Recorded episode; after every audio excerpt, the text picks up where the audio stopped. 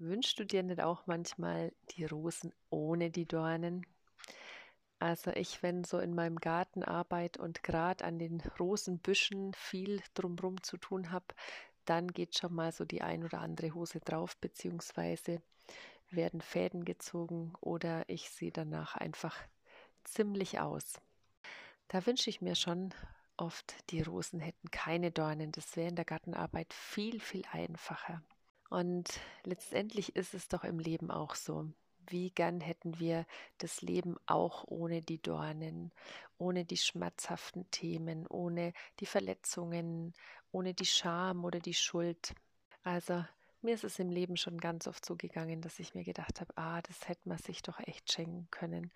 Es wäre doch so viel schöner. Könnte man denn nicht einfach nur genießen, ob das in der Partnerschaft ist oder im Geschäft, im Job, ähm, bei Freundschaften, in der Familie.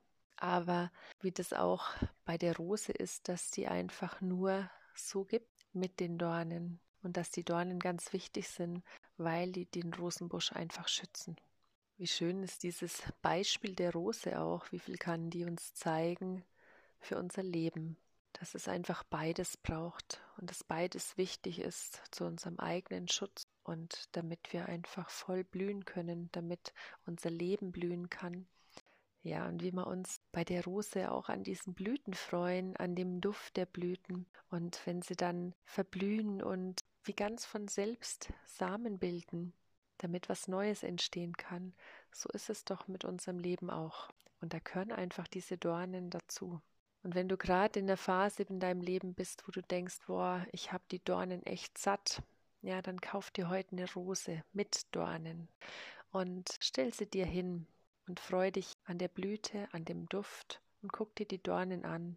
Für die Rose sind die wichtig. Was, wenn diese Themen, die gerade so schmerzhaft sind, wichtig sind für dich, weil du damit einfach ganz besonders bist. In diesem Sinn wünsche ich dir einen ganz, ganz duftenden Tag und alles Liebe, deine Martina von Experience of Life.